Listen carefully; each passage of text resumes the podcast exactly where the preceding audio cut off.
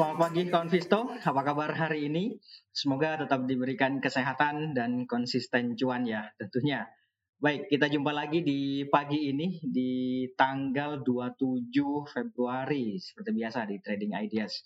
Dan dalam suasana yang masih hujan, rintik-rintik di sebagian tempat malah sepertinya terjadi banjir. Mudah-mudahan uh, banjir cepat susut gitu ya. Oke, sebelum kita membahas tentang ide-ide trading, ada baiknya kita terlebih dahulu uh, review perdagangan akhir pekan kemarin, ya, uh, melihat pergerakan indeks di perdagangan kemarin. Itu. Nah, di perdagangan kemarin indeksnya ditutup menguat, yaitu berada di level 6857 itu kalau mau dibuletin. Kalau uh, detailnya 6856.576 gitu. Jadi ya uh, bolehlah dibuletin 6857. Nah, melihat dari pergerakannya dari awal perdagangan memang indeksnya sudah mampu ditutup itu, sudah mampu bergerak di teritori positif atau mampu dibuka menguat dan sebenarnya masih melanjutkan uh, tekanan uh, sorry dorongan belinya sampai dengan ya kurang lebih jam 10-an lah satu jam pertama setelah itu muncul tekanan jual yang mencoba untuk menghambat laju penguatan indeks, akan tetapi pada akhirnya ya di sesi pertama saja itu indeksnya mampu ditutup menguat ya di kisaran 0,3 persenan lah ya. Dan melihat dari kecenderungannya sebenarnya sih lebih ke konsolidasi ya. Akan tetapi kalau kita bicara tentang dominasi atau penguasaan jalan pergerakan uh, indeks maka lebih didominasi oleh uh, dorongan beli di sesi pertama, gitu ya.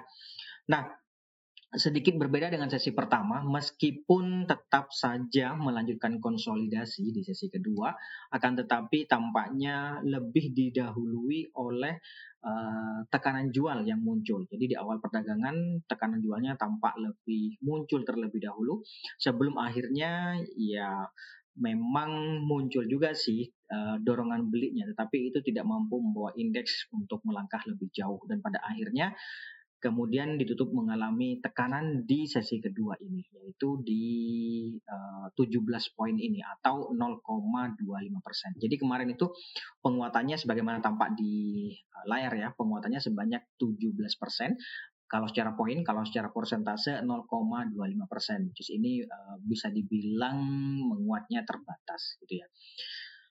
Nah, tekanan jual yang muncul di akhir-akhir sesi kemarin apakah akan berdampak di hari ini? Nanti coba kita lihat ya. Tapi bagaimanapun kemarin pergerakan indeksnya adalah bergerak uh, di teritori positif atau bergerak menguat kayak gitu ya.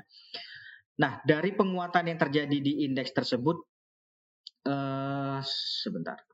Dari penguatan yang terjadi di indeks tersebut, saham-saham apa saja sih di perdagangan kemarin yang mampu membawa indeks bergerak menguat? Ya, lima besar saham yang mampu membawa indeks bergerak menguat. Yang pertama adalah Telkom, kemudian disusul oleh Goto, lalu ada Astra Internasional, kemudian ada uh, Kalbe Pharma, dan terakhir ada ESA. Itu dia lima besar saham yang membawa indeks bergerak menguat. Tuh. Nah, uh, sebaliknya, lima besar saham yang mencoba untuk menghambat laju penguatan indeks itu ada apa saja? Ya, ini dia. Yang pertama ada BRI Eh, mencoba untuk menghambat laju penguatan indeks di peran kemarin, kemudian disusul oleh BCA, lalu ada Alfamart atau AMRT, kemudian ada Semen Indonesia, dan terakhir ada Cimori atau CMRY kodenya. Nah, itu dia lima besar saham yang mencoba untuk menghambat laju penguatan uh, indeks. Bagaimana dengan transaksi asing? Ya, di peran kemarin asing sendiri secara keseluruhan itu mencatatkan net buy secara keseluruhan net buy-nya adalah sebanyak 76 uh, 76 view. Tipis sih memang, tapi kalau coba kita lihat di perdagangan reguler sendiri, itu asingnya mencatatkan net buy sebanyak 257 view. Tidak banyak, tapi nggak tipis juga. Jadi bisa dibilang ini sedikit lah. Gitu sedikit 257 bio net buy. Sementara di pasar non regulernya hasilnya mencatatkan net sell sebanyak uh, 180 bio. Makanya net uh, net buy-nya secara keseluruhan hanya sebanyak 76 bio. Nah, dari net buy asing yang terjadi di pasar reguler tersebut, saham-saham apa saja sih di perdagangan kemarin yang paling banyak dibeli oleh asing? Ya, Lima besar saham yang paling banyak dibeli oleh asing di perdagangan akhir pekan kemarin. Yang pertama ada Bank Mandiri. Bank Mandiri menduduki ranking pertama saham yang paling banyak dibeli oleh asing. Kemudian disusul oleh ESA, lalu ada Telkom, ada GoTo, dan terakhir ada Merdeka Copper Gold atau MDKA. Itu dia lima besar saham yang paling banyak dibeli oleh uh, asing. Meskipun ya kalau kita coba lebih panjang lagi itu ada Astra Internasional, kemudian ada United Tractors, lalu ada AGI, BTB, bahkan BNI juga ada di situ. Gitu ya. Cuman masuknya mereka ke 10 besar. Kalau lima besarnya sebagaimana tampak di layar itu Mandiri, ESA, Telkom, Goto, dan uh, eh, MDKA. Itu dia yang paling banyak dibeli oleh asing. Sementara sebaliknya, lima besar saham yang paling banyak dijual oleh asing. Ada apa saja? Ya, sebentar. Lima besar saham yang paling banyak dijual oleh asing. Yang pertama ada uh, yang pertama ada sebentar ada BCA oh itu uh, tampaknya mengalami kesalahan teknis ya. BCA kemudian disusul oleh PGEO lalu ada Unilever dan uh, Arto terakhir ITMG Nah, itu dia lima besar saham yang paling banyak dijual oleh asing. Coba saya sebutkan lagi ya. BCA, PGEO, Unilever, kemudian Arto, dan ITMG. Sebenarnya ada termasuk juga SMGR sih. SMGR, lalu ada ERA, ada MAPI. Nah, itu dia yang apa namanya uh, BRIS, tapi itu masuknya ke 10 besar. Kalau lima besarnya tadi seperti yang saya, uh, saya sebutkan, yang di layar tampaknya itu uh, kesalahan teknis tadi Pak Produser. BCA, PGEO, Unilever, Arto, dan ITMG. Itu dia lima besar saham yang paling banyak dijual oleh asing. Nah, bagaimana dengan outlook hari ini? ya, sekarang kita ke sini kawan. Nah, sebenarnya cukup menarik ya. Hanya saja kemarin kan ini, sebagaimana tadi saya sampaikan bahwa uh, kemarin mampu ditutup menguat 6856 atau 6857 kalau di bulletin hanya saja Uh, tadi sudah saya sampaikan juga bahwa sebenarnya indeksnya itu mengalami sideways atau bergerak konsolidasi.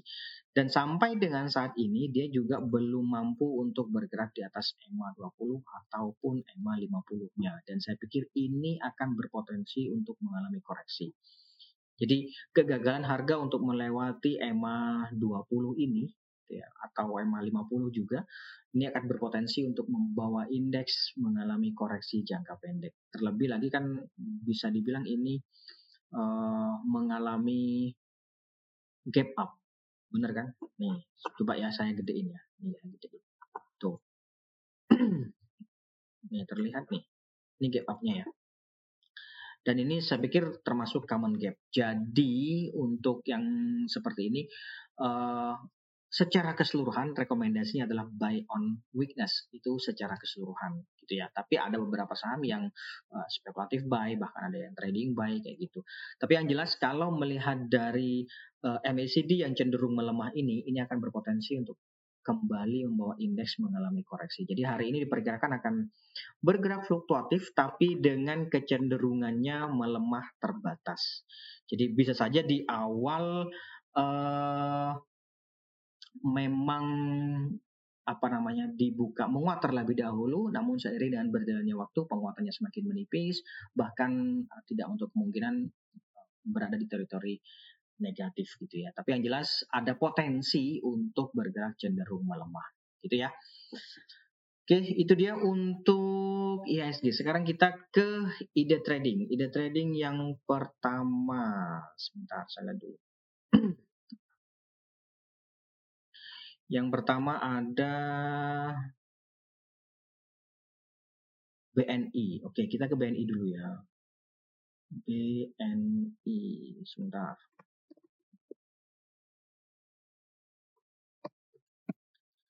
Nah, ini dia BNI. Oke. Kalau melihat pergerakan harga di perdagangan kemarin, uh, eh, BNI-nya, dia sempat dibuka menguat terlebih dahulu, hanya saja bahkan dia mencoba untuk bergerak di atas 9050 nih yang ada di sini nih kawan. Ya, hanya saja dia belum mampu untuk melewatinya terus kemudian mengalami tekanan jual yang pada akhirnya bisa dibilang melanjutkan konsolidasi saja. Ya. Nah, ini ada dua strategi yang bisa dipertimbangkan. Yang pertama adalah speculative buy. Ini sudah boleh sih speculative buy. Bisa dipertimbangkan ya di 8.800 atau 8.800 sampai 8.900. Yang kedua adalah buy on witness tentu saja. Ya 8 berapa? 8788 ya boleh di level-level itu ya. Tapi yang jelas kalau melihat stokastik yang mengalami bullish crossover di sini yaitu di wilayah oversold saya pikir masih ada peluang untuk ya bergerak rebound gitu. Tapi sekali lagi uh, uh, apa namanya buy on atau speculative buy juga boleh sih gitu. Kalau spekulatif buy di 8800 sampai dengan 8900, kalau uh, buy on witness ya di bawah 8800 sampai 8700 lah. Nanti stop lossnya kalau harga misalnya dapat harga di 8800 ya stop lossnya tentu di bawah 8700. Tapi kalau dapat harganya di 8700 ya turunin boleh gitu ya. TP-nya di 9175 nih di sini kawan, 9175 di sini. Di atasnya ya 9000 300 stop loss tadi ya kalau sudah kalau dapat harga di 8.800 di bawah 8.700 nggak ada salahnya untuk amankan modal terlebih dahulu. Saya kalau di bawah situ saya khawatirnya mengalami bearish continuation nanti gitu ya. Tapi kalau melihat stokastik yang bullish crossover ini saya pikir sih masih ada peluang untuk bergerak gitu.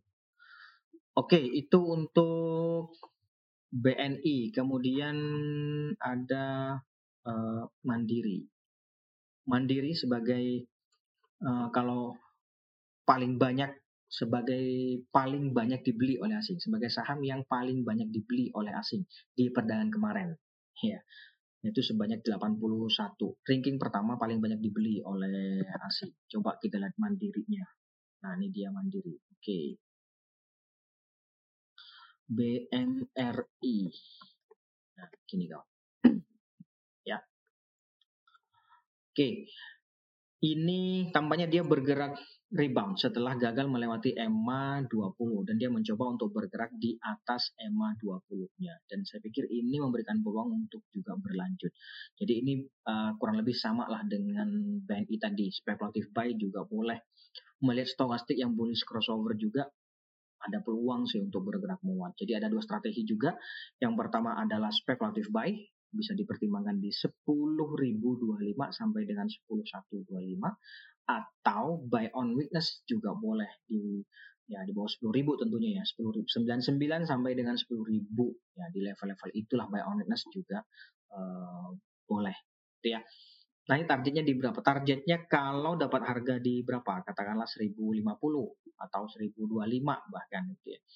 Hmm, saya pikir 10350 cukup sih kalau dapat harga di 10.025. Jadi 10350 uh, uh, yang jelas untung lah ya. Kalau cukup kan eh, beda-beda. Di atasnya ada 10 450. Jadi misalnya dapat harga di 10 125, 10 450 boleh dipertimbangkan untuk uh, take profit gitu ya. Stop lossnya nanti ya di bawah 9900 kalau dapat harganya di 10.000 ke atas. Tapi kalau dapat harganya di 10.000 ke bawah atau bahkan dapat harganya di 9900 misalnya on witness ya turunin lagi boleh di bawah 9800 gitu. Jadi 9750 gitu misalnya ya boleh diamankan uh, modal di level itu. Itu untuk mandiri. Kemudian berikutnya ada hmm, INTP INTP sama SMGR nanti coba kita lihat ya. INTP dulu ya Ya, INTP kemarin tampaknya juga mengalami tekanan jual. Memang sih dia masih mencoba untuk bisa dibilang ini bertahan di 1100 ya.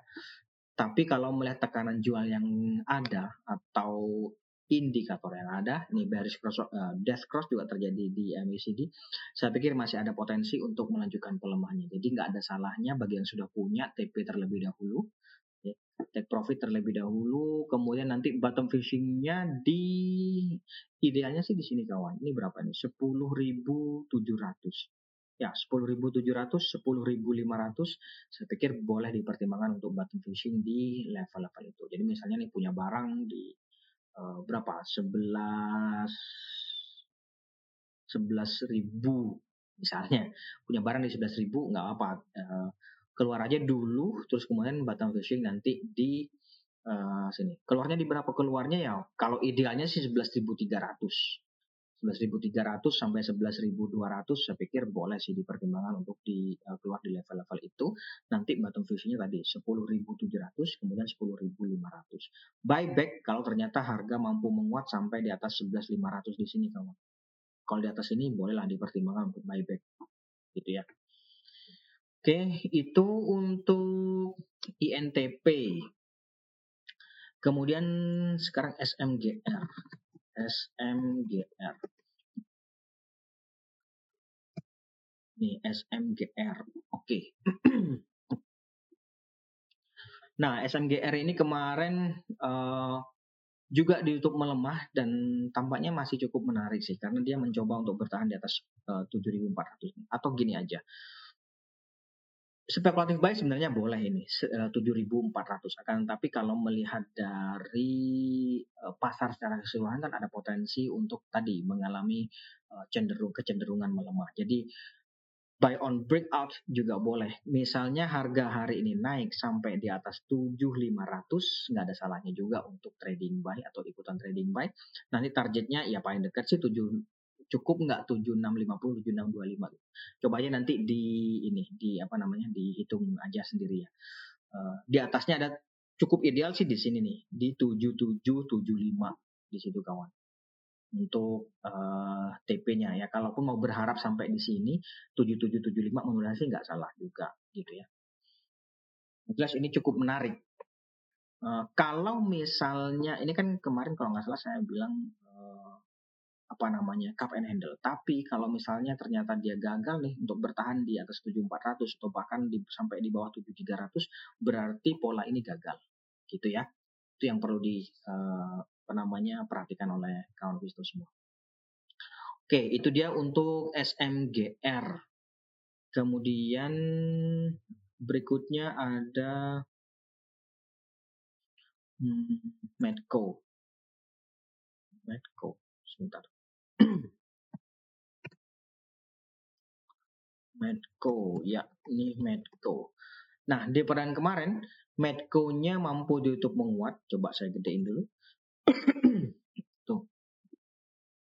Sebenarnya Medco ada peluang untuk berlanjut menguat. Jadi ada peluang untuk mengakhiri konsolidasi yang terjadi selama ini, selama empat hari terakhir ya kan? Jadi penguatan yang terjadi kemarin itu memberikan peluang untuk mengakhiri konsolidasi menuju resistance level yang ada di sini nih kawan, 1165. Boleh saja ini trading buy ya. Ingat kalau trading buy berarti kan risikonya sudah uh, lebih besar dibandingkan dengan potensial return. Jadi trading buy di 10.085 sampai 11.05 boleh sih di level-level itu. Hanya targetnya 11.30 sampai 11.50. Nih, 1150 ya di sini nih kawan. Itu ya.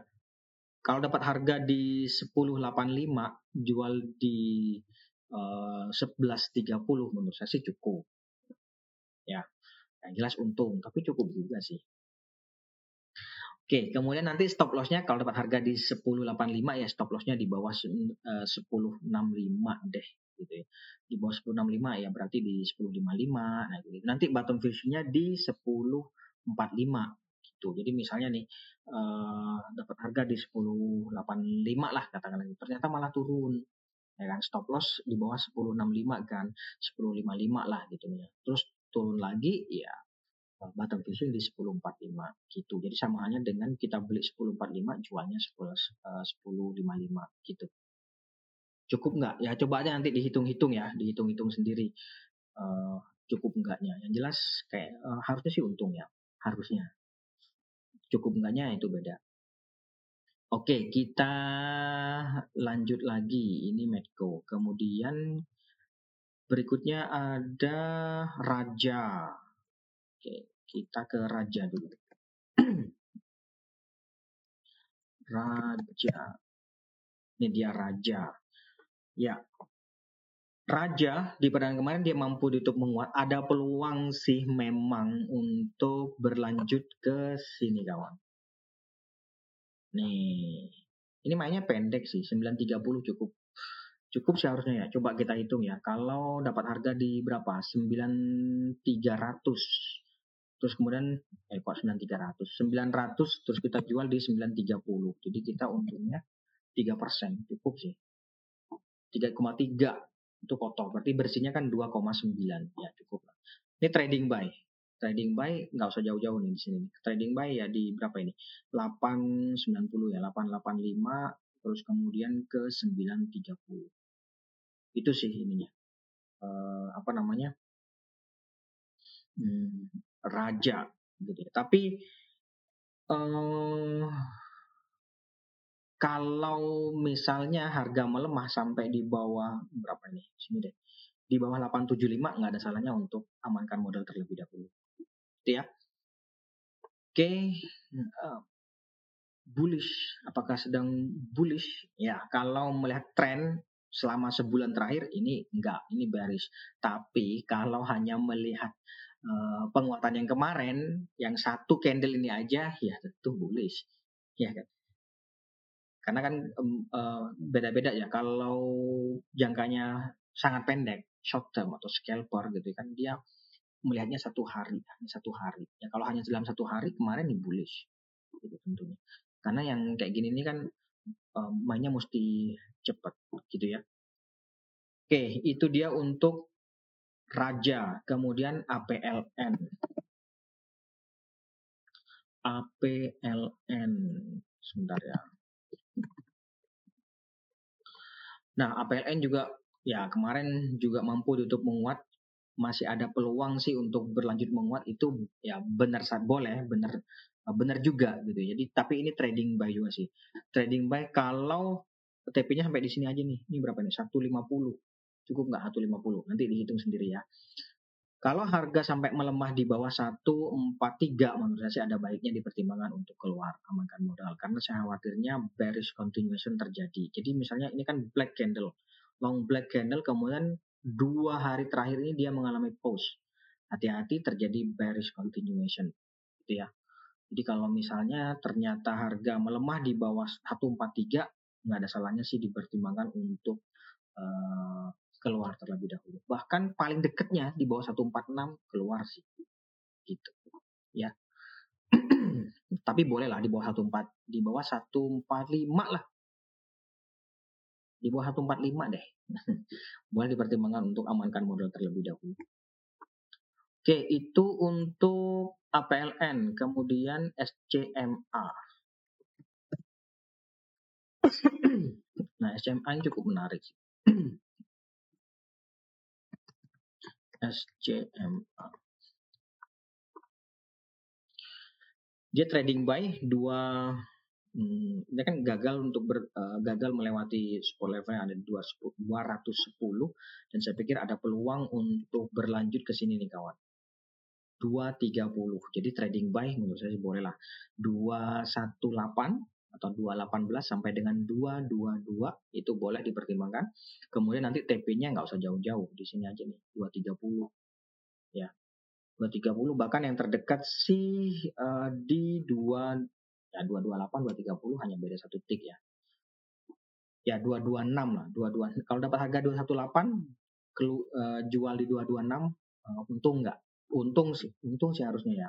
Tapi apakah cukup? Nah, coba nanti dilihat lagi gitu ya. Tapi yang jelas resistance levelnya menurut saya ada di uh, cukup ideal untuk take profit di sini 230. Di atasnya ada 240 di sini nih. Cuma kan cukup lama, uh, uh, ya relatif berat, bukan berat juga sih. Ya intinya yang terdekat di sini deh gitu ya. Kalau melihat pergerakan kemarin itu maka trading buy. Kenapa trading buy? Karena potensial returnnya kan sampai di sini dibandingkan dengan risknya di sini. Jadi gini, idealnya itu kan take profit di sini 230, tetapi supportnya kan di sini 210. Jadi kalau stop loss kan di bawah support, di bawah sini di bawah di bawah 210. Sementara take pay-nya hanya 30 yaitu 8 uh, eh, rupiah aja atau uh, eh, 4 poin saja ya kan lebih sedikit dibandingkan dengan potensial risknya maka trading baik gitu ya. Mudah-mudahan bisa dipahami. Itu untuk SCMA kemudian ada Wika. Wika. Ya ini Wika. Ya kalau secara tren sih ini masih cenderung melemah ya trennya masih cenderung melemah. Ini terbentuk lower low lower low lower low kayak gitu. Cuman kalau mau memanfaatkan fluktuasi jangka pendek ya menurut saya sih mending buy on breakout di atas 640 nanti TP-nya di sini. Apa ini? 655 yang jelas resistance levelnya berarti 640 655 gitu. supportnya ada di 625 stop loss di bawah 625 tentunya gitu ya. Tapi menurut saya sih uh, ya boleh coba cari uh, kita cari yang lain dulu ya. Oke itu untuk Wika. Kemudian ada Eslis Selis. Ini Selis ya sebentar. Selis ini sebenarnya cukup menarik sih kalau melihat pergerakan kemarin dia kan mampu ditutup menguat nih. Hanya saja memang dia belum mampu bergerak di atas 190. Jadi bisa dipertimbangkan untuk buy on breakout di atas 190 ini kawan. Nanti TP-nya di berapa? Nggak usah jauh-jauh dulu. 200 level psikologis 200 uh, eh, bisa dipertimbangkan untuk take profit terlebih dahulu.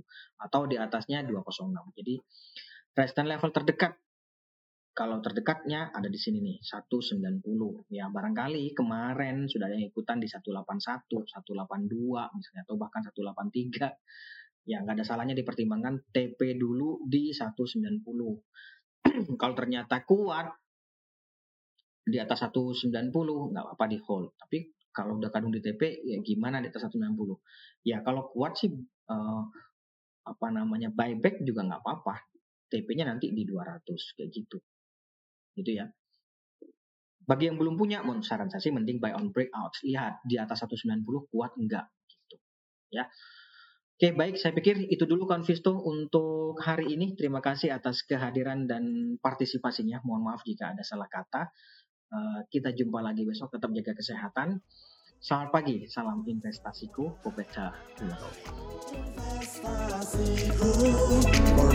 Tomorrow.